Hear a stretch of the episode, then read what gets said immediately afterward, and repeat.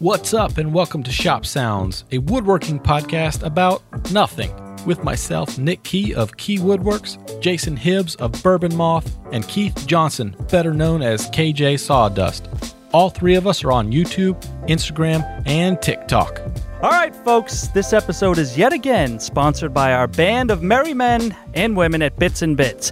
And in case you haven't seen their latest viral TikTok, Bits and Bits takes the great quality of Whiteside router bits and CNC bits, which are made right here behind these no orange cone protected borders, and fricassees said bits in their own special Astra coating to get them all the way up to 11. And this sweet and tangy coating not only tastes great on your Salisbury steak TV dinners, but it also allows for higher speeds and feed rates and extends the life of the bit by up to three times. Oh, and Bits and Bits also makes their very own CNC bits because why outsource that stuff to Fiverr when you can right click and change that drop down menu to CNC? Am I right? The fiber. And those hmm. CNC bits, which I just mentioned, are for metal, wood, plastics, and foam and include 1 8, 1 quarter, half inch for those big boy cuts. And in case you've been vaccinated and forget who you are every time someone fires up the microwave, Bits and Bits is also a fully lined Festool dealer. Pretty much everything's back ordered until July or August or until that money burning a hole in your pocket was already spent on scratch tickets and you won't be able to afford it anyway.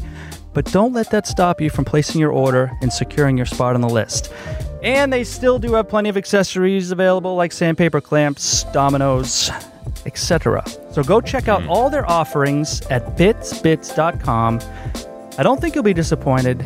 And if you go to bitsbits.com and use coupon code MORSELS15, that's M O R S E L S 1 5, you can save 15% on your next order of router or CNC bits.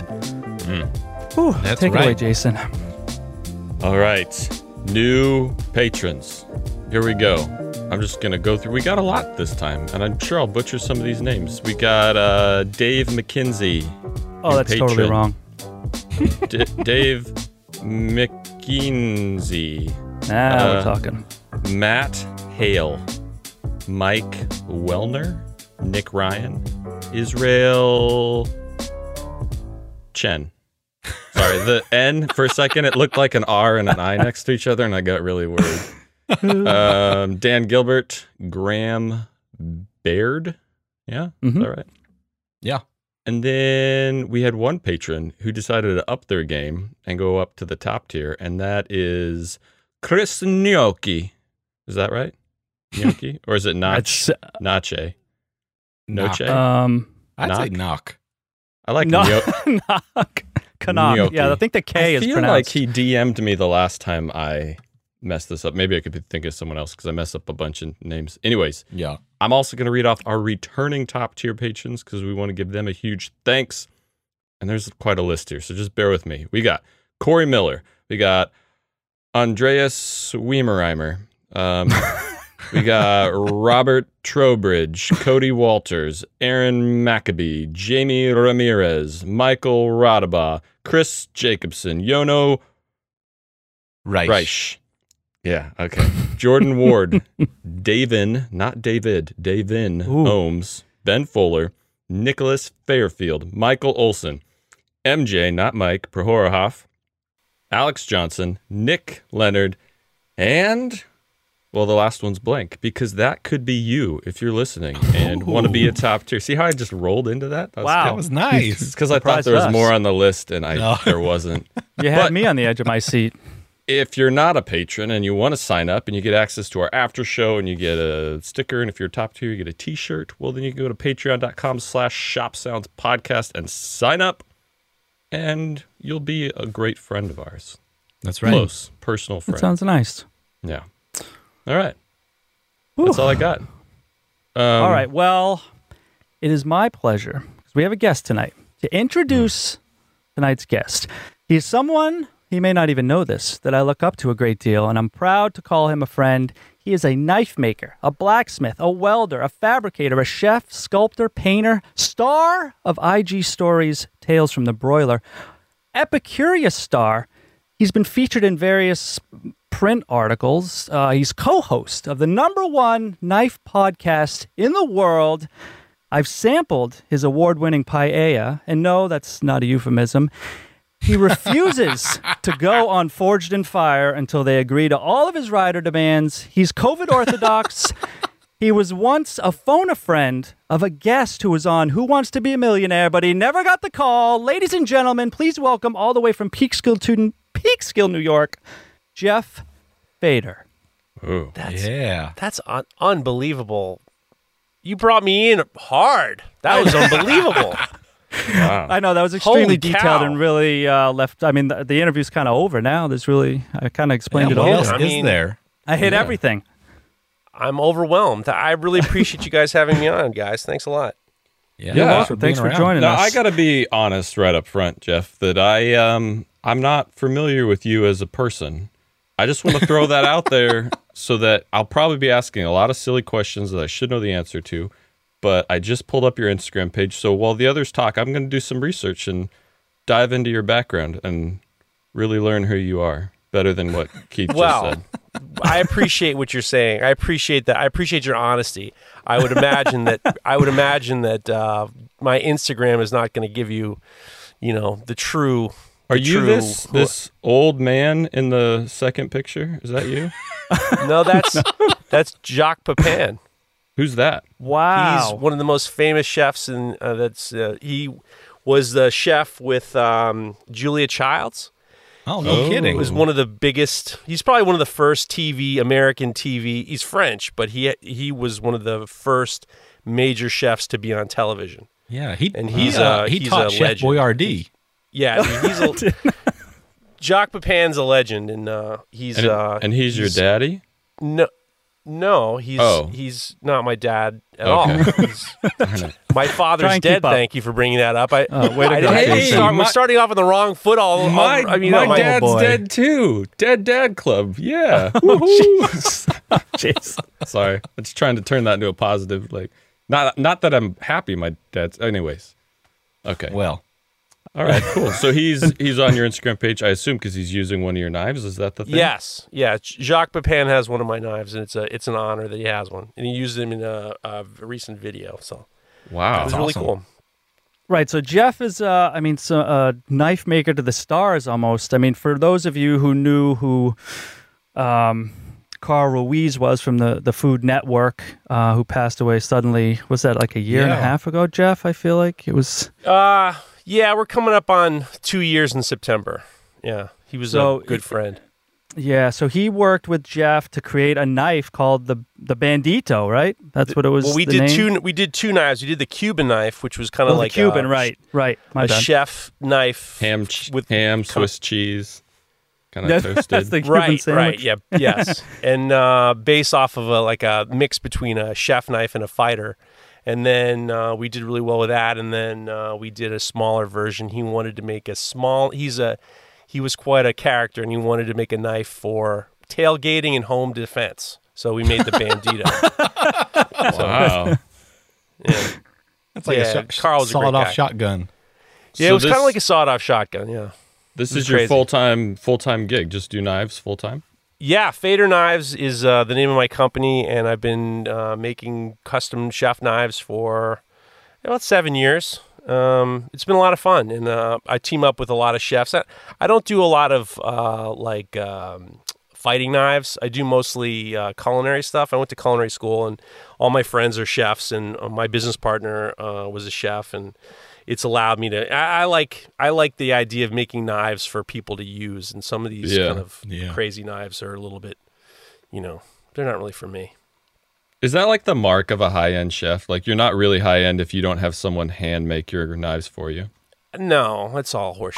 I mean, you, you, any you know, you can you if you can't if it takes the knife to make you a good cook, you you're you know something's missing. I think that what happens is is with a lot of chefs is they like certain all knives are not created equally and a lot of people like what they like not like what they they're supposed to like. So a lot of times you'll uh, chef will like something specific. I know italian chefs who like japanese knives i know japanese chefs who like you know western style knives. It's all kind of preference.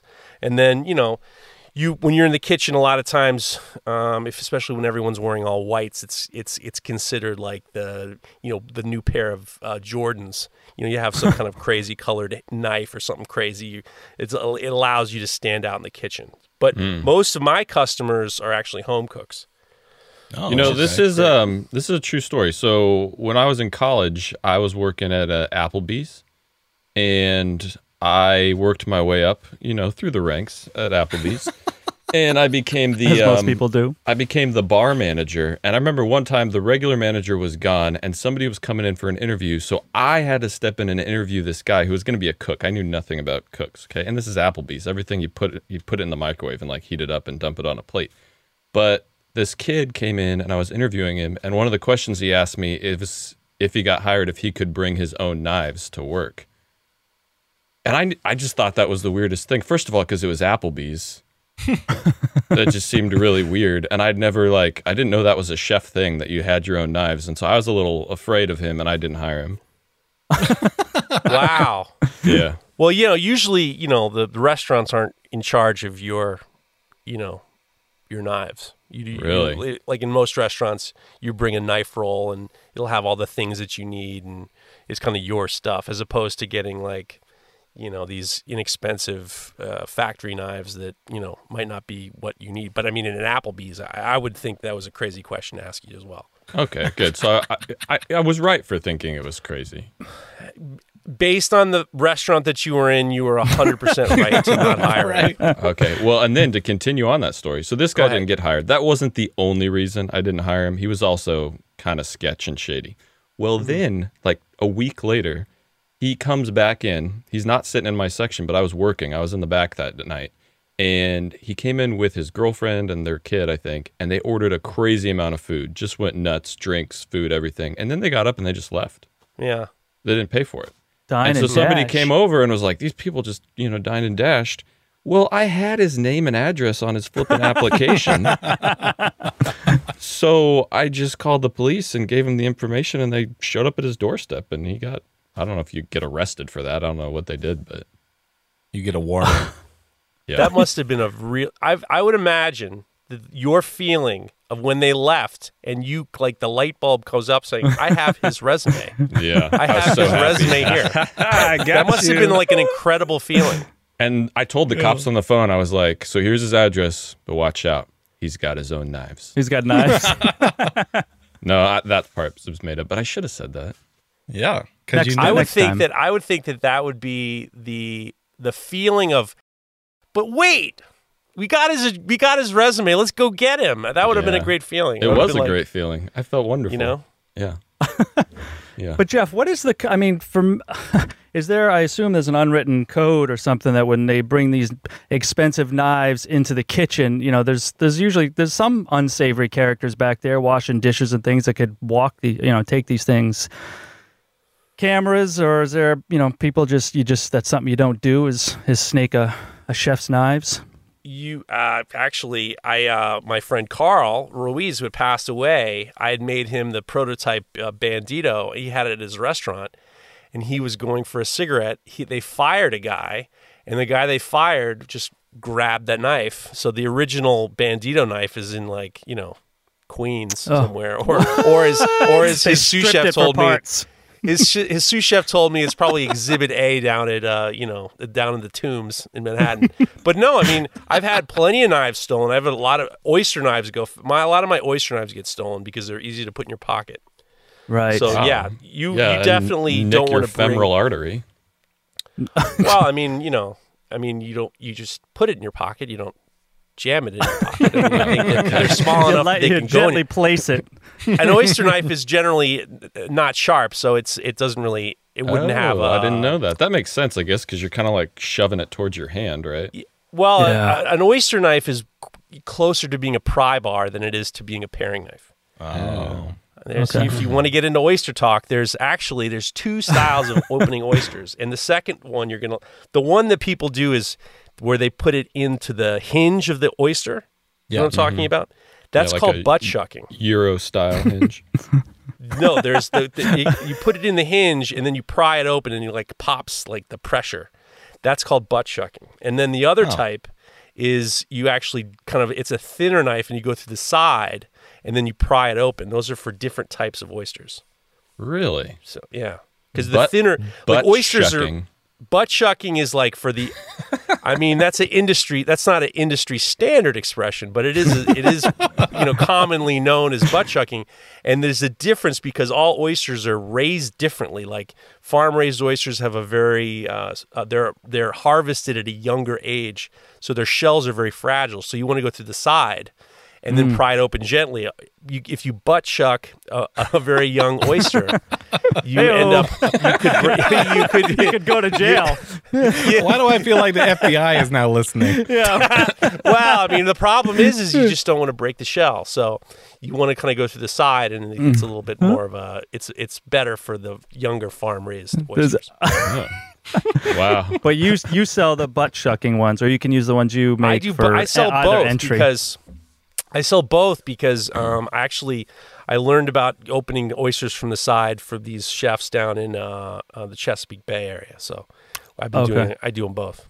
So Wow. but it's good, you know. It's it's but in regards to being stolen, I've had I had a chef knife stolen off a truck a few months ago. I've had probably about five or six of my knives stolen. A guy just sent me a message saying one was stolen out of his car, and I said, "Well, I don't know what to tell you. I mean, I'm not really res- I Can't don't guarantee my- that. No, there's no like low jack in my knife. They're not microchipped. Apple tile. Uh, but I wonder, I wonder when people tell me, I wonder if they think I'm going to f- f- have some pity and maybe, I'll oh, I feel terrible. I'll make you another one. Like that's the only reason. Like I, if I got one of, if I had one of your pieces stolen from me, I don't think I'd let you know. Yeah. Right. I certainly Because wouldn't would make be the- another one for free. Yeah, unless Well, I they mean, were that the contacting you to say like, "Hey, I need you to make me another knife. My other one got stolen." That'd be different. Like if they were wanting to like, purchase another one, but Right. but when your car gets stolen, you don't contact the auto dealership and it's like, "Hey guys, can you pass me another truck? Mine got Contact mean- your insurance company. You have no people I mean i have i don't know if you guys do i'm sure you guys do you guys are have like a huge instagram following but all the people who are asking for free stuff. Knife makers nobody nobody nobody gets hit up for free stuff like a knife maker. You know so so i would imagine that a lot of people ask for things. I would think if you get your car stolen i would be surprised if you like, "But i love that car and it's sentimental value. Do you have anything on the lot that you could give me wow." So in knife making, is there uh, because looking at your Instagram, a lot of wooden handles. Is there a specific wood that like does really well for knives in a kitchen, kind of wet environment, getting washed and cleaned? Well, I do. To we what we use a lot of is I use a lot of is a stabilized wood. So oh, it's Oh, wood okay, that yeah. I don't know if you yeah you guys know all about stabilized wood. Some But it's- epoxy and yeah. Well, there's a chamber, It's on vacuum like chamber. Percocet or something. Pressure pie. no, it's, there's a vacuum chamber filled with like cactus juice, which is like oh a yeah, resin. yeah, yeah. and then you you submerge you dry the wood out for a long long time so there's no moisture and then like i dry I dry mine out in a kiln um, until it reads below you know 10% you know whatever the moisture meter doesn't read anything anymore and then i put it in the chamber fill it up with cactus juice weigh it down and then you turn on this vacuum pump and it sucks out all the air and then you see the bubbles and as the bubbles are subsiding then as there are no more bubbles you turn it off and then you see the exchange wherever there was but you know you you see the the level of the resin drop and then that's kind of taking up all the excess space in the um So wait, define cactus juice. Cactus juice is just a name of a very uh, good resin that comes in, Okay, like- so it's not Yeah. like Saguaro milk or something. No, this is like a it's a it's a kind of like a the hot it's like the it's like a industry standard is not the right word, but it's it's a it's a resin that's well liked. It's uh, really really great stuff, and and um, so what happens is is it depending on the wood, um, you will have something that won't be able to expand or contract. With that said, you know, um, I it's not it doesn't turn it into like petrified wood. I have uh, wooden knives, uh, lots of burls and stuff like that, and burl handles and uh, lots of uh, highly figured like tight grained uh, walnut and stuff like that. Um, but in the kitchen environment, I usually tend to send people towards G10, which is like um, what I like. It's a kind of more colorful um, fiberglass. Oh. Yeah, but you can't. Oh, none of this stuff you can put in the dishwasher. That's the one thing about these cu- these custom knives. Um, when I started making the knives, I was doing you know most because I was a blacksmith. I was forging knives. My customers wanted to not have to deal with uh, steel that would patina and potentially rust. So I got really involved with uh, stainless steel. Stainless steel is great because you know it still holds a great edge and it's it's really you know easy to maintain, but you can't you still can't put them in the dish machine because you know the epoxy that you're using, the detergents uh, Oh, interfere yeah, with the yeah. epoxy, and even if you have stabilized wood, the you know the wood isn't doesn't turn in. It's not like petrified wood. It's Yeah. it still Right. can be chippy. It still can be you know little there can be little voids and stuff like that. So I tend to tell professional people to I, if unless they're going to be very careful and maintain their their handles and their steel, then they should go with G10. But a lot of them like wood anyway. Mm, well, wood looks nicer. My wife just bought some fancy knives from a friend or online. I don't know. But when she got them, they came with this little instruction thing, and it was like, these are natural steel or some kind of steel. They'll patina over time, but that's what they're supposed to look like. And she gave me a lecture like, don't put these in the dishwasher. Well, we had some Yeah. people staying at our house, and we were out of town this last weekend, and they obviously used one of these knives. And we came back, and she opened up the dishwasher. I was upstairs, and I heard her scream, and I thought she was like dropped something on her foot or saw a mouse. But I came downstairs, and she found this knife in the dishwasher, and it literally looked like it was like you picked it up off the bottom of the ocean. Yeah. Oh, Oh, wow. it's it's called carbon steel. So most Yeah. steels, most all steel has carbon, but high carbon steel alloy has a lot of carbon in it. And what that allows you to do is it allows you to make when you're making the knife, you can actually get the steel hard. Now, just to give you a little bit of idea, so you if you took a you can't just make a knife out of like a piece of rebar at a construction site. So if you have like if you can imagine the steel from a uh, coat hanger, when you bend it, it stays bent, right?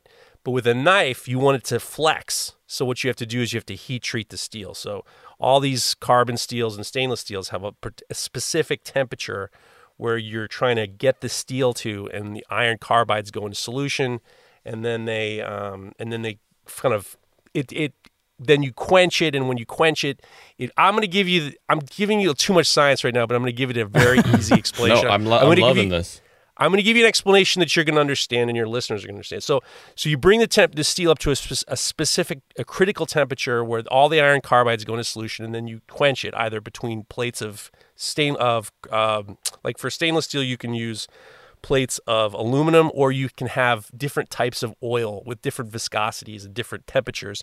And then what that does, it stops everything. It it it it's, it ma- it turns the austenite and the martensite, "Okay, all right, I'm going to explain it in an easier way." I'm gonna, no, because it's your stress. Listen, because people like start to fall asleep, and I'm going to explain it in a way. If you've ever had creme brulee, you know what creme brulee is. Okay, now Yeah. you're speaking Sure. my language. Yeah. Okay, see, I, I got you. Now you're going to understand. You're going to be a knife maker by the end of this podcast. I'm telling you. So if you take a, pe- a, a ramekin of creme brulee and then you sprinkle the sugar on the top, right? Uh huh. the sugar granules have no connection. They're just bumping into each other. There's no, it's like sand, right? So that is the way the steel is before you go in the heat treatment. You have to imagine that the sugar is iron carbides. When you take the torch and you, you know, start to w- warm it up, you start to notice that the sugar all starts to melt and then it, it coagulates. That's the critical temperature of the sugar, which is the same thing as the steel. So what happens is is the iron carbides go into solution just like when you put the torch on the sugar. And then as it cools, it gets hard, right? It's no longer a mm-hmm. liquid, it's no longer a solution. It becomes this oh, hard crystal structure. That's what happens when you quench the knife once it's at the critical temperature. That's that's heat treatment. So you're basically transforming the sugar from this grain into this crystal structure, but you got to get it to a specific temperature that the uh, iron carbides need to get into that solution. Does that make sense? It Yeah, does, I- but what happens follow, when but- you but I'm either hungry now. quench it too quench it too like uh in something too cold or something like when on Forged in Fire see these guys like I assume when you dip it in something it's not supposed to burst into flames. Well, the Forged in Fire thing is a, is a. What happens is is we're gonna get in this. Uh, Yes, what we're gonna get happens is is if you see that there's two things going on with Forged in Fire. One is they like to see the sparks and the flames, Mm. Eh, but that's not necessarily good. So what happens is you get your steel to a specific temperature, either with a kiln or a forge, and then you submerge it in the oil, and then you agitate the steel. You're agitating the steel because what happens is is like it's it's boiling the oil uh, that touches the outside edge. So you want to bo- you want to shake it up and down because what that'll do is that'll prevent what's called a, vapor jacket. And then what mm. happens is is if you pull it out too early and it's still hot, it ignites the vapor. So that's mm. why there's oh. flame, and that doesn't do anything. That's not actually. That's ultimately not good for knife making. So you want to you want to you want to bring it down below. You know, if you're quenching a knife at you know 1500 degrees you want to get it below 700 degrees within like you know 13 seconds so that's how you transform the steel to being from being soft and malleable to hard. Now back to your uh, back to your knives that were the, your guests screwed you with. The steel the, the those are high carbon steel knives are traditional knives that were m- made before they were doing doing stainless steel. And what happens is they're it's just like raw steel. And what happens is is as you're cutting with you know acids or anything like that you can develop a patina which looks great if you just let it go or you keep it in the sink or something like that the patina goes from patina to rust Yeah. and that's when it becomes a problematic. Yeah, but Yeah. yeah. carbon steel cannot. Carbon steel can rust within 15 seconds, 20 seconds. yeah, yeah. well, it it sat in our dishwasher, probably soaking wet for like three days, so Yeah, Oh boy. Oh man. it was pretty rusty. But I took it out to the shop because I was like, I can't ruin it any more than it's ruined, right? And I hit it real hard with steel wool and then some like 2000 grit sandpaper, and I actually got it cleaned up pretty good. there's a new product out. It's not that new, but it's new to like uh, tool restorers. It's called Evaporust, not a Oh sponsor. yeah. Yeah, yeah. Evaporust is awesome. On Yeah, they on sponsor knives. uh Lightning McQueen. The, their Evaporust is those those dudes are awesome, and a lot of guys use them for like, you know, restoring axe heads and stuff like that. But like, it really does take away the rust, and you would end up with like a maybe like a nice texture on your your knife without having to get all the strokes out of it. Okay. Yeah. Jason, why don't you just call them and tell them it was stolen? Maybe they'll make you a new one. May- Right. Maybe. Yeah. Can I get another one? Mm. A couple months ago, my wife and I bought a carbon steel pan, and along with that pan, they sent us a carbon steel knife, and it's the first carbon steel knife I've, we've ever had. It is the sharpest knife I've ever used. I don't. I mean, probably by far like the easiest thing that's ever gone through any piece of chicken or any meat that we've ever had. Like Is the chicken But- alive or dead? It was alive. Okay, that's impressive. No, no. it was my neighbor's rooster. It it crowed one too many times. Oh man. I, I will say though, my neighbors have a rooster that does not stop, cr- uh, like calling or crowing or what. I don't know what their what the verb is for their Cockle doing doing. cockle doodle do. Yeah, all day long, every day, like a hundred times a day. I'm like, man, chicken nuggets sounds so good right now. With Isn't the the Anyways. rooster a little little tough? The meat on those. What's I the don't care. point of having a rooster if you're like, are you, I don't know. I'm assuming that you're living in like a non-rural area. I'm a little bit rural. Like we have, like my neighborhood has uh, acre lots, so it it's like kind of spaced out. But and I mean, we're not you like should out, call out the, in the country. call the city and ask if roosters are allowed because I know that roosters they don't are. care. It's I'm not- Kentucky, dude. Everything's yeah, I'm not in the city, man. Uh, I'm in the well- country. Well, we're in the country, but in our technical city ordinance, you still aren't allowed to have a rooster.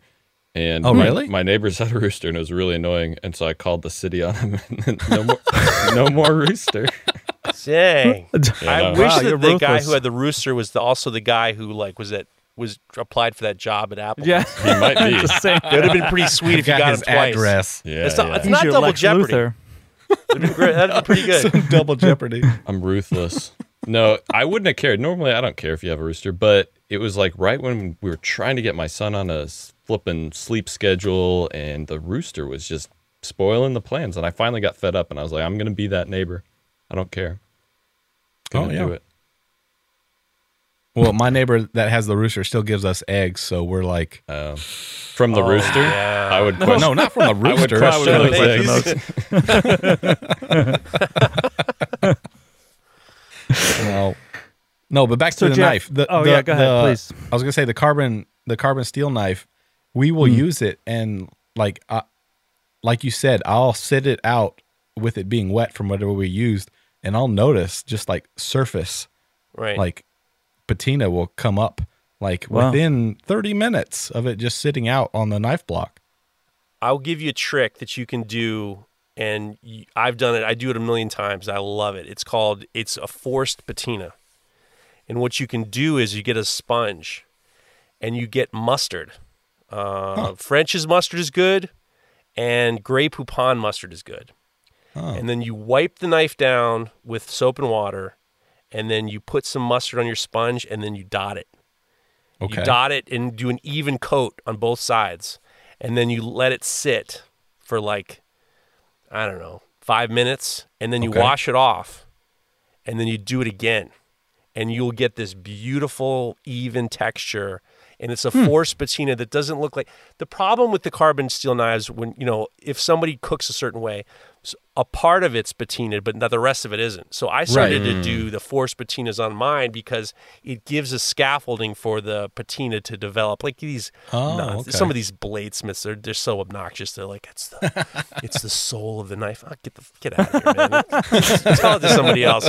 You know, we're living in the real world here. I mean, this isn't like you know Musashi for Christ's sakes. You know, it's like you know, give people what they want. But if you do that, you take a sponge and then you dab it in an even and then Okay. you let it sit. Do it three different times. You'll get a beautiful. Uh, you'll get a beautiful pattern, and it's a great way to pr- actually the patina will actually protect the knife from rusting to a certain degree as long as you just wipe it down. So hypothetical. Okay. Go ahead. My wife's an artist. Could I give her a small paintbrush and a dish of mustard, and she could paint like a mountain scene on the knife? yes, yes. Knife? There's actually you could you could also do you could do mustard is the food's obviously food safe, but you could use um you could use gun blue. I'm not 100 percent sure how like safe it is for gun food, blue is but terrible for, you. consumption.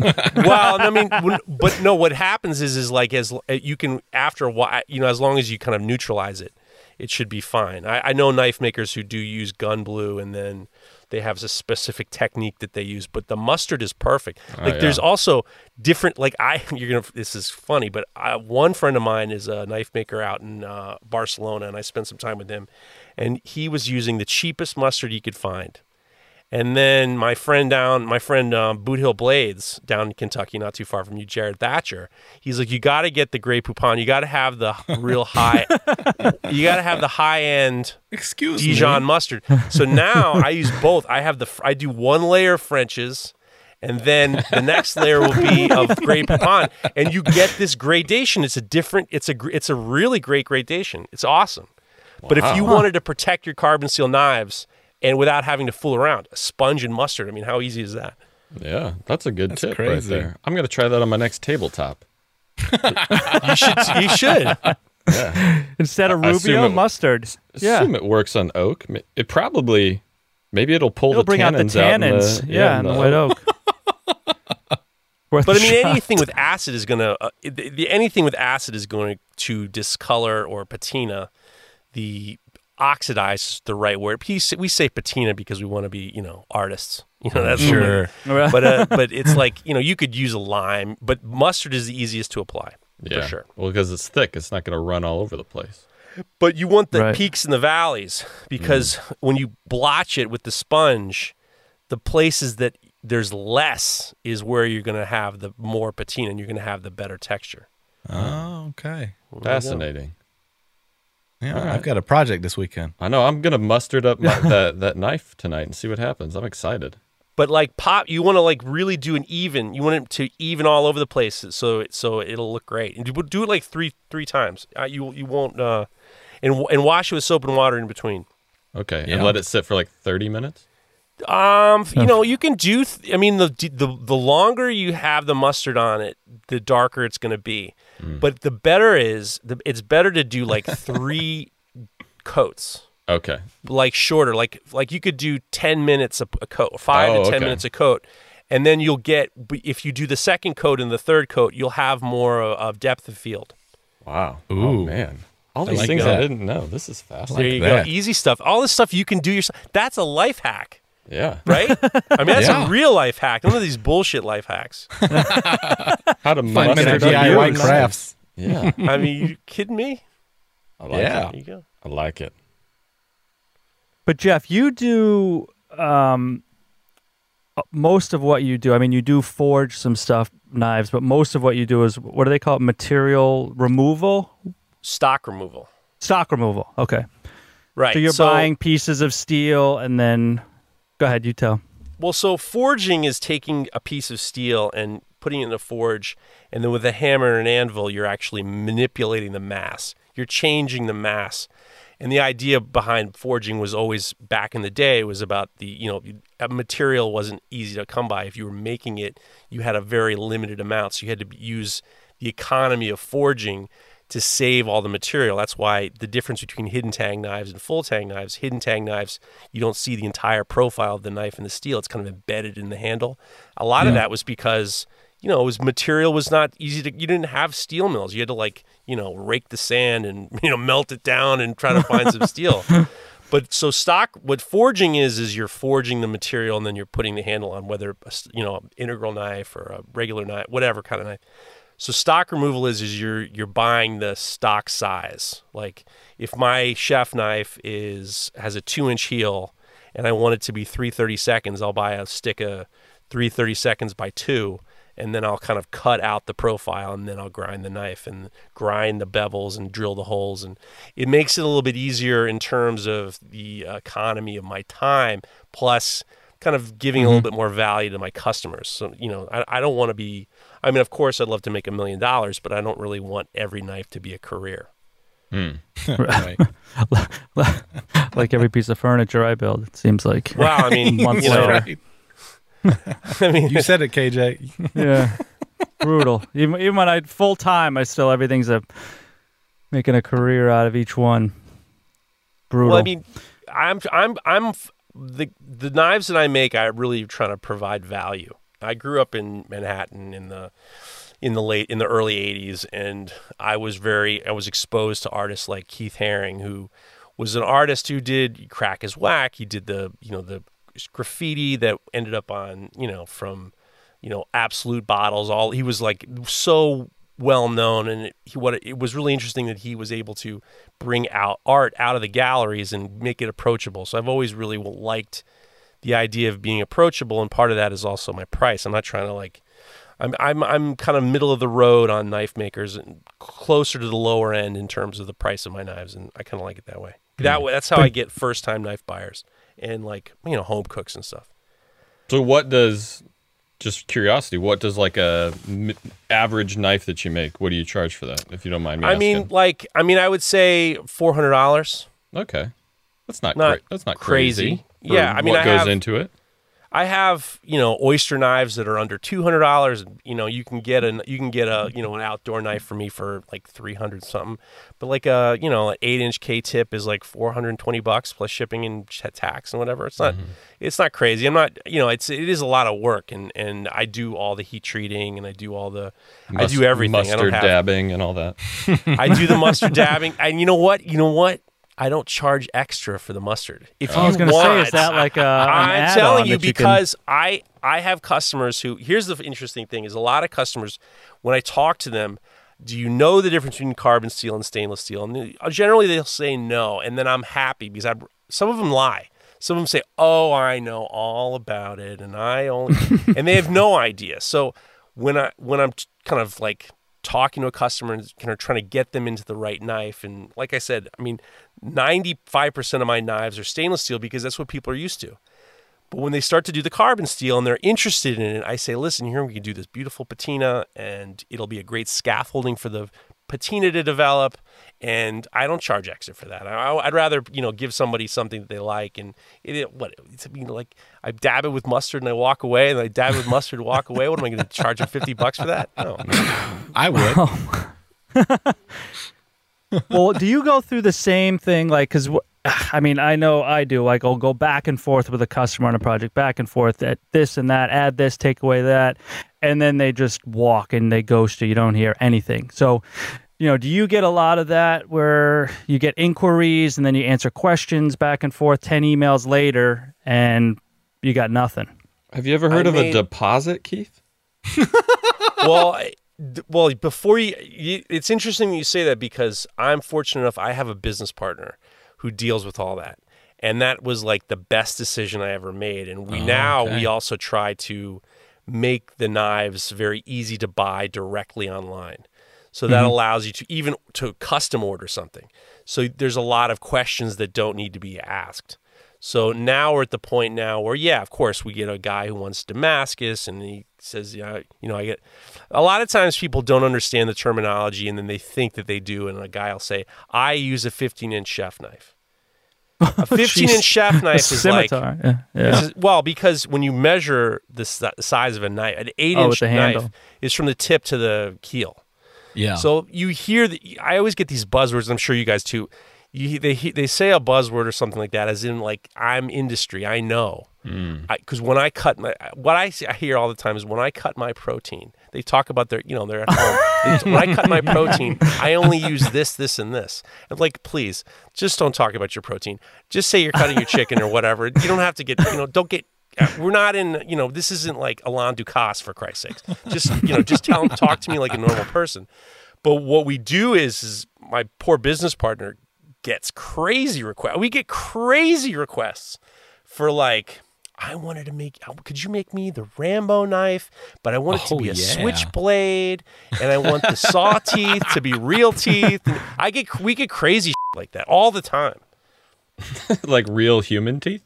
Well, I mean, like I was being, I was exaggerating, but they, but they, but, they, but it's like it's it's mostly, you know, it's like, can you embed, you know, I want the I of, want the saw teeth to be real human teeth. Don't worry, I'll provide the teeth. yeah. Well, I mean, you do. We get some oddballs. It's a lot of a lot of people like.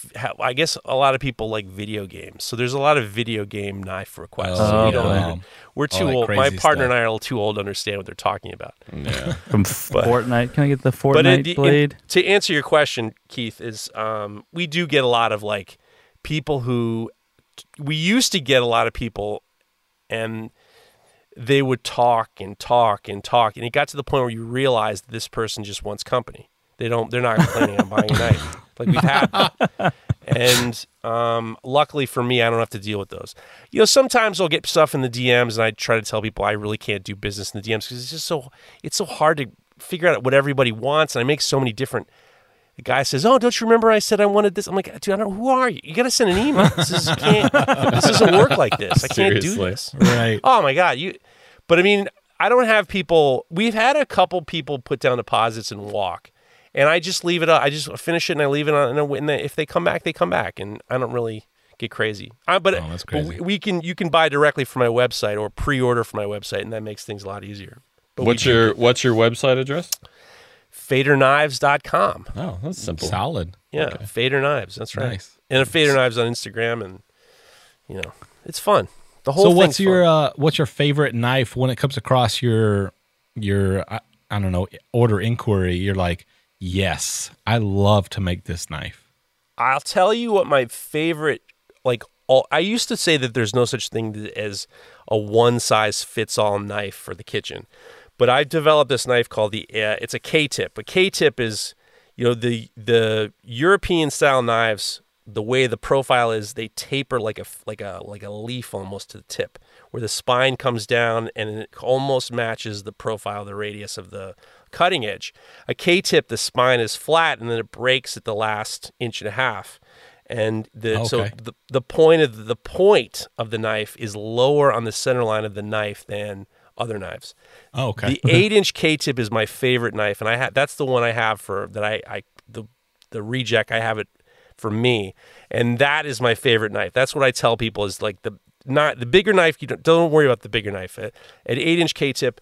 But I do like getting calls for forging knives. I do like doing integral knives. Um, that's where the integral bolster is is kind of flowing out of the handle, and it's really kind of the blacksmith's knife. And I like doing more. Of, I my I was traditionally trained as a blacksmith, so I like to do more kind of blacksmithing stuff. Creme brulee. Oh, yeah. cool.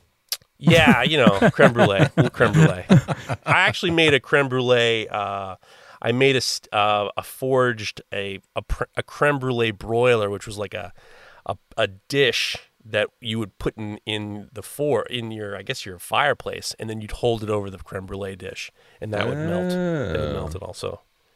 Hmm. Yeah, That's next level. I mean, you know, you can just use a torch to. I I mean, it's fine. I like But I've it done all. some I've done some forging with you. I've been fortunate enough at your shop. We you know made some bottle openers up there, which is like is like if you follow I mean obviously follow Jeff, but guys like CJ I'm sorry, Cliff Dufton. Uh, is it CJ Dufton on, on CJ Instagram? right? Dufton, yep. CJ, CJ Dufton. Dufton. Um, where he actually, you know, he shows the evolution of where you're starting from with just a blank piece of steel, and then what happens in the six or seven steps to get to that final bottle opener, and what you have to do to get there, whether you're drifting the hole, and and and it's the weirdest thing as a woodworker working metal because like Jeff said, you're just moving the stuff around. Like it's not getting any bigger, any smaller.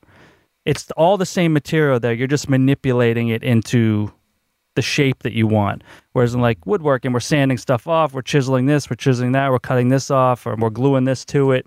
It's just a, it's, it's an interesting thing, and it's tiring, Jeff. It's tiring, hammering Well, away. You just did it. You just did it one. time. You just did it one time. It takes. A, you I know, know, it's I like was anything else. but it's it's it's very similar to uh, ceramics because you are manipulating it. You know, a lot of times if like uh, a lot of blacksmiths will actually use like Play-Doh, and they'll take a piece of Play-Doh and they'll use the hammer and the anvil because it moves the same way, just different. Mm. You know, just a little faster. Obviously, he's not sticking it into the forge. I know Damascus it guys who use different lot colored faster. a- a- D- Damascus guys use different colored Play-Doh to f- work out patterns. And Okay. so it's it's really just like uh, clay or Play-Doh, except for the fact that you can't put it back. Like you you can only really go in one direction. The best part about blacksmithing is that it's it's the ultimate form of discipline because you have to be super super organized. You have a very limited amount of time for this. You know, when you, the, the steel gets hot, you have to know what you're going to do. You have to know how you're holding on the anvil, and you don't, don't you don't have time to fool around. So it's this it's incredibly amazing discipline of organization that's you know it's changed my life. Mm. My dad always said that spanking was the ultimate form of discipline. Yeah. Well, what I kind of spanking? ultimate. Yeah, I didn't. Say, did I say ultimate? I, I don't know if I. is spa- I hear spanking is the ultimate form of discipline. Anyways, oh, Let me ask you about Damascus because I've always, I don't know if I've like been that oddball that is not necessarily a big fan of Damascus. Like I totally appreciate the effort and time that it takes to, you know, melt all of that different steel together and come out with that pattern and make it, you know, into something. But I think there's something more pretty in my mind of just a really clean piece of of metal just really sharp, clean, nothing distracting. Like, what is there any benefit to Damascus at all, or is it just, you know, cosmetic? You're not an oddball at all because I felt that I when I when I was before I was a knife maker and I was working at the Center for Metal Arts, we never saw Damascus. We never saw it. We never made it. We didn't. I never really even talked about it. And because we were doing railings, and it was more in, it was more important the outside. If we're doing railings and stuff like that, you you care about what's on the outside. Once you become a knife maker, then you want to kind of like see what's on the inside. There's no intrinsic value to Damascus except for it's the complete um, control over the material. And you're especially when you're talking about guys like Mareko Maumasi of Maumasi Fire Arts. He's one of my he's one of the best knife makers in the country. He does what's called mosaic Damascus, where it's these le- in- incredible layers, and then he forge welds them together, and they make these patterns, and they're very specific. The it's about the difficulty it's about the complete control over the material it's very i mean damascus is like it's like making um, you know it's like baking to a certain degree it's like making like croissant you know Right. you have like layers of butter and layers of flour and then when they puff up they have Oh, they yeah. make that kind of pattern so Right. you know damascus is very similar in regards to performance there isn't really there is no like there's no performance difference between that and then a m- mono steel or something like that Okay. Well, a lot of like complete cheap knives now are doing like it's you can tell it's fake Damascus. It's not really. It's like stamped on there just to look like I don't know how they put that pattern on there, but it, Mustard. get- That's how they do I, it. You know what? I, I don't see a whole lot of like laser etched steel that looks like Damascus. There is cheaper Damascus that's being made that they're selling. well, I And knew this are- one was fake because the Damascus pattern was going along, and then a loop of the Damascus went into the logo, and then went back into the Damascus pattern like perfectly. Like it was obviously like they yeah like I don't know if it was a laser or whatever. Get what I'm saying? I can imagine. I mean, I can. or I do you can- I- think s somebody for this ten dollar knife really folded that into the metal? there's there's a lot of very there's a no the answer is no I, I think that you're I think that there's a lot of people who are figuring out ways to capitalize on the you know on the love of Damascus and you can give you know Forged in Fire a lot of credit for a lot of things and you know the the desire for Damascus is in the fact that people even know what it is is one of them same thing with social media but um, there's there's there's cheap ma- Damascus coming out. I mean, you're not going to get a ten dollar if you see a, a Damascus knife for you know, hundred and fifty dollars. You know, you got Yeah. some. You got a. I don't. I've 'Cause I- seen cheap Damascus made. I, so Because I saw um you posted you were on Epicurious a couple years ago, and I I watched that video earlier this week, and what that I think that Uh, I think was a eight inch chef's knife. No, it was a serrated Damascus knife, and Right. I think it was like thirty one hundred dollars. that was thirty one. That was my. The I wrote that episode. Okay, When they they contacted me through there was another knife maker in, in Brooklyn who couldn't do it, and he said, "Why don't you get Jeff to do it?" And I had to write the episode. Those Epicurious videos where they're like testing the expert. I'm putting air quotes in.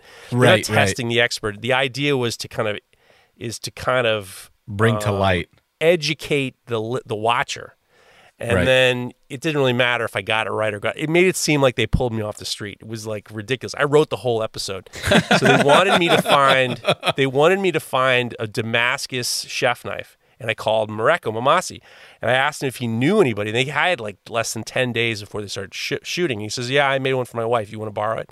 And I said, okay. Absolutely. And he lent it to me. And I said, Well, what would be the price? And he goes, ah, three, uh, 3100 bucks. But now, I mean, he sells knives. He sells knives for six grand. I mean, he's like, oh, okay, He's Yeah. super, and that was a that was a real. You don't see a whole lot of. I mean, now three years later, you're seeing more people making more knife makers making serrated knives, and then you are seeing um, Damascus uh, serrated Damascus knives. Wow. When you're doing Damascus, is it always the same? Is it two types of metal, three types of metal? Does it always have to be the same metal, or can you use? Can you do like bronze Damascus, or Well, Is that a that's dumb a great question? question. That's an excellent question. So, the what Damascus is, you know, they call it Damascus, and if you, you know, if you start, you know, if you if you hashtag Damascus, you're going to get a lot of people from like the Middle East telling you that's not real Damascus.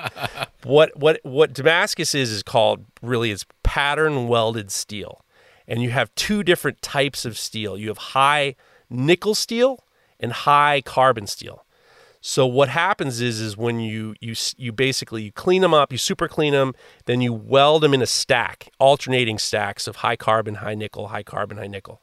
And then you you heat it up to very high up temperature and then you smash it under a power hammer or a hydraulic press and that forge welds it all together. And ah, then once it forge welds it all together, then you can stretch it out like a piece of steel. And then what'll happen is as you're stretching it, um, you know, it'll change. And then if you twist it or if you stack it again or you if you hit it on the side, you hit it on the bias or you, you depending on how you hit it, you can manipulate the passes to make W's or to make all sorts of stuff and then you just keep going and going and going. Now, once you make the knife, you forge the whole knife out. Because once you if you forge welded everything right, it should be like when you hand sand it and you got it ready to go, it should look like a flat piece of mono steel. You dip it in ferric chloride acid. Not ferric. It's not acid. You sip it in ferric chloride, or uh, ferric chloride and water, and the ferric chloride etches the high carbon steel, and the high nickel steel is impervious. So what'll happen is that's how you get those uh, transitions between the dark, which is the high carbon steel, yeah, yeah. and then the shiny, which is the high nickel steel, and then so the high the ferric chloride etches it, so you get the topographical part. So it'll Right. it'll eat away a little bit of the uh, the high carbon steel, and then when you when you get it to the depth that you want, some people like it very light, some people like it so you can scratch it with your finger. You can make it, you know, if it's if the Damascus is very tight, you get a chatoyance, very much like uh, you know like a maple burl or something like that. And Yeah. then what you do is you stick it in a coffee solution, and the coffee solution will like uh, instant coffee. I learned this from my buddy Mareko. Man, you use a lot of talk. food and It- forging and you- knife making. listen, if you listen to Knife Talk podcast, the number one knife related podcast on this German Fest planet, Yeah. you can learn all this stuff. So what happens is, is there's something in the, the not just you can't just go get like a cup of coffee from like the store. You have to get like this, you have to make this instant coffee solution. It's actually it's it's like um, Nescafe Classico, and it's like this ins- it's in, it's this insane uh, concentration. But what happens is you put the knife in, you will get the the it'll it'll stain it'll stain the high carbon steel black. And then Oh. the and then that's how you get the I like really that. deep contrast between the shiny the shiny uh, nickel and then the dark uh, um, carbon, and that's how you make it very co- a big contrast and really like, Right, right, makes right. it very bold. Man, But I think, like, because Mareko obviously is a master at getting these patterns to work. Like, m- you know, so you have to figure, or like you said, people use Play-Doh to figure out ahead how when you're folding these and how it's ultimately going to look once it's flattened out. But there, there's there's a, obviously a degree of creativity and geometry knowledge that that comes into play there. Well, yeah. I mean, guys like Mareko can see how the pattern is going to be. A lot of these guys, once you learn how to forge Damascus, you can say, oh, if I just cut this this way and then swapped it over this way, like Salem Straub is another one, uh, Joshua Prince. These are guys who are like, you know, uh, Aaron Wilburn. These are, you know, the master bladesmiths and Nick, Nick Anger and all these guys. They're really, Damascus is their thing. And when, when, it, when you talk about, when we talk about, you know, for the consumer, does it make a difference? These guys love it. These guys do. Uh, there's stuff called there's uh, something called canister Damascus, where you're actually oh yeah. putting um, powdered. You're making a canister and filling with powdered steel, and then you're forge welding all this pattern powder steel with the high carbon steel and high nickel steel, and then you can make like these incredible uh, blocks filled with all sorts of different shapes. You know, it's Di- dip it's it really in some pretty orange neat. juice. Excuse me. Do you dip that one in orange juice? What do you do with that? You could use you could you could etch something in orange juice. The coffee just gives you the best results. Okay. Wow. because it's dark. But are they like uh Right. are they like snowflakes? Like no every no one is the same because every time it's just a little bit different. Surely. There's there's companies that are making. I mean, like I got a carbon. I got a stainless Damascus. There's a company that we deal with. Uh, it's called Damasteel out of Sweden, and they make they make um, they make stainless high end stainless Damascus, and it comes out every time exactly the same. I mean, they have That's weird. you get you can get bars of it, and it comes out every. You, people sell bars of Damascus, and it comes out exactly the way it's supposed to come out. It's so strange. And so you It's take that and do your like t- material removal and use that to make knives, or You can do that. I actually have a guy named Bob Rankin is a friend of mine, a knife maker, and he makes really nice Damascus. And I actually when I when I get Damascus orders, I usually get it from him. okay. Or, you know, you can get it from other places. But he I like working with guys who are actually you know, makers themselves and I like to try to support as many, you know, small businesses mm-hmm. as possible. Yeah, yeah. Sure. Damascus kind of like it reminds me of cutting boards in a way where you got all these guys doing these crazy cutting boards. So you have to think about it in the same way. Like you cut it one way, and you got to glue it up, and then you cut it the other way, and you got to glue it back together and cut it the other way. And you wind up with these crazy patterns, and some of them are insane. And the thought that goes into it beforehand to see that pattern in its infancy and then you know wind up with it is pretty nuts. Well, the, I would the like hard- to think that most people don't think about it. It just it's just a ha- happy accident. Yeah. The, Just cut it The up. chaos boards. when you're doing you know Damascus knives and you're selling them for thousands of dollars, you're you're the the the moments of failure are like all the time. I mean, you're you're the, the distance between failure and success are like razor thin margins, because you could forge this. Hmm. You know, you could forge out the whole knife, take days to forge the whole thing, grind it out, and everything like that. And then maybe you had a delamination in your in. Your, I was going to ask about welding. delamination if that's an issue at all. That is an issue if you haven't cleaned the billets correctly. Maybe you restack them and there's a piece of slag in the middle of it. And then when you forge weld it all together, that slag is like a resist. And then you're, you're unable to weld the whole thing, but you don't see it until you dip it in the. I had made a knife out of Damascus and then I dipped it in the ferrochloride, and the ferrochloride ate away this like tiny, tiny bit of steel. And then it, it relieved, it released a delamination. And it was like, that's it, no more. Done. All that time was thrown away. Wow. It's a heartbreaker. So the, that makes the guys who do a great job. I mean, they're they're like they're they have incre- they're they have cast iron stomachs. They can handle it. Yuck. Wow. Man. Let me ask Yeah, you about fails of- um well, I was gonna I was gonna say, Jeff, uh a- along the lines of knives and like the grinds that you put on on knives for the profiles. I, I don't know the actual terminology of it for it, but like uh the one that we use all the time at our house for chopping everything, there's no profile. So what what's that called? Like is that full? What, what do you mean no pro? Oh, Like so, it should go straight from the tip, or you know, from the edge all the way to the the top of the blade. There's like no relief. so It's called a spatula. so if you're if so the, a full flat grind is the grind from the edge to the spine and it's flat. So it's like a very thin triangle, right? Okay, yeah, Then you have, if you ever see those knives with the little notches in them, I, like maybe like half an inch above the edge, uh-huh. it- that's called a Granton edge. And then there, there's this other thing. I don't know if you've seen in like hunting knives. Have you ever seen like where they where they'll mill out like a little groove in Yes. the in the top? That's Yeah, called yeah. a fuller. That's for a fuller. and, You know, they they say it's for strength and it makes it you know makes it a little bit lighter. Or like you know, some people say it's like the what is it, blood thing where you know it allows the blood to flow Blood out channel. yeah. Lets it Yeah, the blood. I, I, I all that bull to me it doesn't mean anything. But there's a other thing that's very with knife makers now. It's called the S grind, where it's basically a fuller that goes through the middle of the whole thing, and then you end up getting more food release. Yeah. Um, oh, okay, yeah. And then there's hollow grinds where you're you're actually grinding your knife. I find Uh, that the fuller I am, the more food release that follows. Just naturally. I'm with you. just naturally. I mean, but that's funny, Jeff. You say that because every time I cut zucchini, they just stick to Yeah. the knife. Yeah. That's what I, I have need with my more- knives. I need more relief. Oh, but I don't know if it's it's almost like it's suction because it's so Yeah. like when you uh it's real annoying. Well, there's some people that's you know there's there's uh there's a good friend of mine. His name is Noah Vachon. He's up in Can- in uh, Montreal, and he does these different grinds. He does the S grind. He has a diamond grind. He has all these grinds, and he was doing this whole thing on on food release.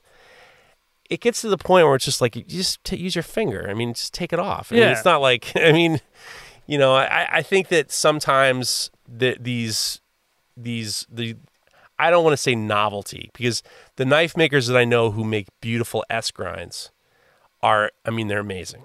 But in terms of for like the the user, I mean they make them a little bit that makes the knife a little bit lighter and yes, your potatoes won't stick to your knife, but if you ever buy a knife based on how it cuts a potato, I mean I just find that to be, you know, laughable, you know. It's like, ah, it's a great knife. I can't I can't wait to buy it, but I mean the potato. You can't au gratin with the this potato, thing. Yeah. No. you know. My favorite knife that I have was made by my wife's grandfather, actually. And I don't know what he forged out. He was always just like, he'd buy old, like double headed, um, like antique, um, double headed axes and things like that. And he'd forge different stuff out of these things he'd just buy at antique stores. So I don't know what he made this knife out of, but it's got the handle, which is like a deer antler all Yeah. made nice. But then the actual blade, like right above the handle, there's a perfect little notch where I can stick my finger. Like actually, it's not sharp right there, but it's part of the blade, and then it goes up above that into the blade. But I love it when I go hunting for like skinning because you can put your finger right in there, and it's like the perfect thing in your hand. I love it. Huh. Hmm. Well, there's you know a lot of bladesmiths start out forging with files because files are you know big, especially like uh, or rasps. Rasp yeah. knives are are very uh, they're a great way to start because it's already carbon steel, and then you have something that you can just you know you can forge it out, and you, sometimes a lot of the really nice ones they'll have they'll still have the uh, artifacts of the you know the the rasp so you'll be able to see the rasp itself you know in the in the blade and that's kind of nice too so there's all sorts of and you know you don't have to get it from a you know steel yard so like the old school guys used to just forge knives like hunting knives out of rasps That's like could heat treat uh, Trent Preszler's book. He mentions a knife that he got from his father, who was forged out Oh, of an yeah. old an old file, and it still Yeah. had like the file impressions on part of it or something. Yeah, Yeah. they, some of, some people make really nice what's called if you if you were to forge a knife and then leave a lot of the forge part on the top and maybe just grind away part of the blade. That's called brut de forge. And there's a lot of guys. It's becoming much more popular. I don't know if you know Neil Kamimura.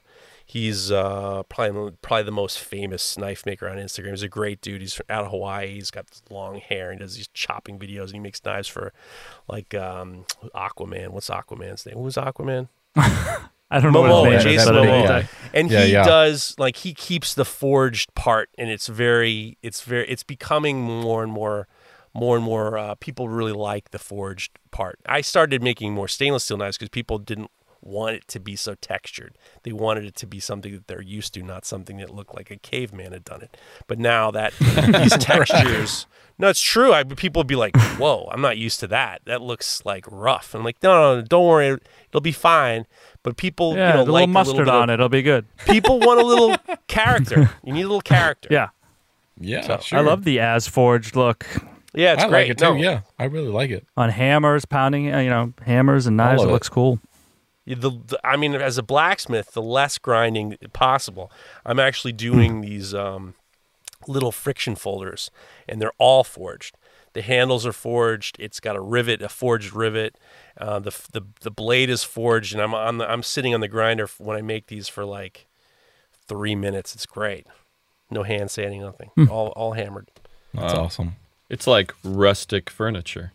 It's exactly what I was just gonna say. Rustic. Yeah. That's right. That's Rustic right. Oh knives. Well, there's there's the there's the thing is there's a lot of knife makers. There's a lot of stock removal knife makers who don't forge at all, but they'll take a ball peen hammer and then they'll texture the blade oh, yeah. to make yeah. it look like it was forged. And there's Right, a lot right, of right. blacksmiths Jeez. who like you know beat it up a little bit. That's like getting Yeah. like real pine and then distressing it. Yeah, oh Yeah, my dragging some Right. nails the, and the parallels chain. here, are Yeah. Dragging it behind right. your car for a little bit. Yeah. No, people love that. People there's that's a big thing. It's like, you know, and actually talk about food release. There's guys who there's in the the Japanese knives, like old school Japanese knives, they're so hammered that with the different dyes that they use on the on the on the uh, their power hammers. They have these like indentations and they're beautiful, but they also act as a food release because there's there's no uh, Oh. suction. So Yeah, you could take a ball go. peen Yeah. hammer and whip up on your knife, and, and then that's going to help you with your potato cutting. It's going to look like shit, And then head to your pine uh, table with it. Yeah, yeah, yeah. Wow. Wow. Man, this has been fascinating. I literally, before this conversation, knew nothing about knives except you don't cut towards yourself. And That's right. I always thought you Cut your buddy, just- not your body. yeah, I thought you couldn't just shove one in your pocket, but I guess if you're stealing an oyster knife, that's okay. Oyster knives, Yeah. yeah. can go in your pocket. Yeah. Shoot. All right, so Jeff, where can these? Where can people go buy your knives, order your knives, uh, slide into your DMs? Fader Knives on Instagram is where all my knives are. Um, the knives I put up and the stuff I do is Fader Knives on Instagram, and then um, FaderKnives.com uh, .com is my my is my website. And then I'm also, if you want to hear more knife talk, go to Knife Talk on Instagram, Knife Talk Podcast on Instagram, and it's the Knife Talk podcast. And it's not so, we get a lot of questions about t- from knife makers themselves. And sometimes it can get a little bit pretty intense, but it's it's actually pretty it's interesting. You, Keith, you listen you used to listen to it at least. Yeah. No, I do. I, it's one of the five I li- do listen to. And then um, I do another podcast called uh, the Full Blast Podcast, where I actually talk to makers, and I you know, I've started to, I've started to interview makers, but we don't really talk about what they have. I don't really. It, it, it's hard to talk to a knife maker and just talk about you know their whatever drill bits they're using and then the you know whatever grit, grit, grit pro- progression. So I'm Right. kind of more interested in how they got where they got, and it's much more about you know humanizing the the maker. And I talked to a lot of makers. Like Keith was on the show, and and I, a lot of woodworkers, a lot of different types of makers, and it's a kind of a more of a it's more of an interesting podcast in terms of you know interview style. Mm. Well, that's normally Nice. what we do on this podcast. We never like interview someone and ask them a bunch of questions. You're the exception because I think all of us are so curious about knives. Yeah, that's I love knife knives. making is like knife making is really really fascinating and now especially with Forged in Fire Yeah, and youtube there's so, i mean there's so many kids popping up making knives You Can know, I ask a question without please being like I don't? I- I'm kind of embarrassed, but I've waited this whole time because I didn't want to ask. go ahead Um, what is forged in fire? forge and Forged in Fire come on man I Come on, swear man. I don't know. I come on no, man tell the don't come on no this is a ban- i can't fall for the banana tailpipe I swear to tell you, me you I don't- have you don't know about clue. Forged Fire? I have no clue what you're talking about. forge and Don't be surprised. Forged Seems in legit. Fire is a TV show on the History Channel that's been around for Oh, maybe. well, see, how would I know that? I don't. Who's got cable anymore? well, I mean, it's like you know, I don't know. Pay per it's view. been it's- it's been around for a bit. Is it on Netflix? Yeah, it's been yet? around for like fifteen. It's about fourteen seasons or so. Yeah, and it's and they what they do is they find knife makers, bladesmiths, to compete against each other to make these knives. all kinds of crazy blades. Yeah, Yeah, yeah, and it's it's a it's it's a it's like a love hate. Re- knife makers have a love hate relationship with the TV show because it's great because it tells the you know consumer at large about black. You know, it's hard to see blacksmithing or bladesmithing on TV. When I was younger, I used to watch Jesse James or uh, or Weld or uh, OCC, uh, Orange County Choppers. You know, American Yeah. Chopper mm-hmm. was on. You know, you could see welding, but there was Right. never really any blacksmithing shows. The only anvils you would see would be on like cartoons, Wile E. Coyote, and you know, like Olive Oyl pulling an anvil out of her purse, you know, knockout Brutus. but it, but Forged in Fire was that is the is you know it is a lot of really good makers competing against each other. The problem is is number one, it raised all the prices of anvils. Anvils are like oh yeah. the price of anvils now are ridiculous. Man, this whole time I thought you guys. I I assumed it was like a school that you guys were talking about, like a school that people were attending. Well, there are there are well, there are really good if you want to be if you want to take a knife making class. The New England School of Metalwork in Maine is one of the best um, knife making schools. The Center for Metal Arts is another knife making school, and then the if you want to learn more about bladesmithing, the American Bladesmith Society, the ABS. That's where you get the journeyman smith and the master smith designations. There, it's a they're really there's a lot of great organizations out there for blacksmithing. There's ABANA, there's the uh, New England Blacksmiths. These are all like you know, it's it's it's they're very good organizations. But Forged in Fire's, the, the other thing is is what Forged in Fire did is it raised it it it scared a lot of insurance companies off of metalworking shops. oh, So I have friends who couldn't who because of Forged in Fire, their insurance dropped them because they said they had made they'd make knives. Oh Wow. wow. It's hard to get insured as a woodworker if that's your business. Is it? It's It is. Is it? we we had to take a lot of wording out when we were getting our i had to take bushcraft out of our uh, you know my, my business partner did he's like you have no idea Fighting have knives. yeah I mean, we don't we don't do that i mean but it's like you know you got to be real you got to be real careful because you My know, insurance agent, when I was trying to get insured, told me that their biggest issue at the time was that I would occasionally make chairs. And apparently, chairs are a huge liability point in furniture making. I had no clue, but they said it, it's a thing because people are constantly falling out of chairs, breaking chairs. I don't know, but That's the issue that they had with me. So I think it was State Farm that wouldn't insure me, but they did refer me to another company that would. But it was this whole thing. So Acme was it Acme Insurance? that was like some local insurance company. It was probably just really trying to get clients and didn't care to take a risk. I don't know. I had an intern a few years ago, and this this the school Carl. Carl, right? That's Carl? right, Carl. Carl, that's right. You, you're you're good. So Carl, this kid was wanted to be an intern here, and his school was. I said that we said that the school's got to insure him, you know, because it's going to be part of his insurance. So they had to have me. They wouldn't insure me until I talked to. They would insure Carl being outside of the school in my shop. I had to talk to the insurance agent, and she she thought because I was a knife maker that I'm like juggling knives, or I'm throwing knives against balloons, or I'm carrying knives in my teeth. And I had to explain to her. I said the knives are sharp two minutes before they go in the box before they are shipped. Like I don't, they. I said you don't have to worry about n- knives aren't going to be the problem. And you know I explained the safety protocols we have and everything like that. But it, people, what people think that knife makers do, people also think that I'm like, you know, like a knife user, like I'm like a like a swordsman or something like that, which could be farther from the truth. Like, Oh man, no idea, you're not. not a swordsman. Wow, that's disappointing. What a letdown. Well, hey, I, I want to ask you about some of the gnarliest injuries you've seen in a knife shop, but I want to save that for the after show. So, Okay. Right. if you're listening and you want to be a part of the after show, remember you got to go to patreon.com slash shop sounds podcast. We're going to take Jeff, we're going to take a creme brulee, a croissant, and a nice cup of cactus juice, and we're going to head, head over to the after show and have a little knife feast. Can I radio tease hmm. how bad it's going to be? Yeah.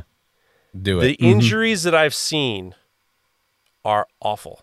Okay. Oh. so I you're not like- going to want to miss this. Dun, dun, I'm on the Yeah, edge of my seat. this Even is- if you just sign up for Patreon for this one episode so you can hear these, it's going to be worth it. So make sure you do that, and we're going to head over to the after show.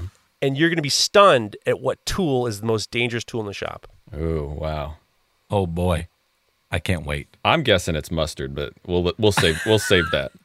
Well, thanks, guys. I really appreciate you having me on. I really appreciate it. This is this has been a lot of fun. Oh, it's been Yeah. great, Keith. Thank you, um, Jeff. Thanks for who's being that on. sponsor again that we got to thank? Bits. Bits.com. Use the coupon code morsels15 to save yourself 15%. I've been getting a lot of DMs from people saying they just bought a killer CNC or router bit and they save 15% and thanking us. So Yeah. I also that's hear they tell cash. they tell great jokes if you ask them to. Yeah, didn't one of our patrons Oh. ask for a joke like in the comment on his? That's right. On his order? They on his order, and yeah, and they gave him one. Oh yeah, they delivered. Yeah, that company's awesome. Sending out Dunkin' Donuts gift cards, telling jokes. I love it. Yep, All right. they're one of us. Well, All right, well, we will see you uh, in the after show. Yep. Jeff, you can hop in with me and we'll ride over together. Carpool. Aye, aye. All right. We'll see you guys in the next one. I love you.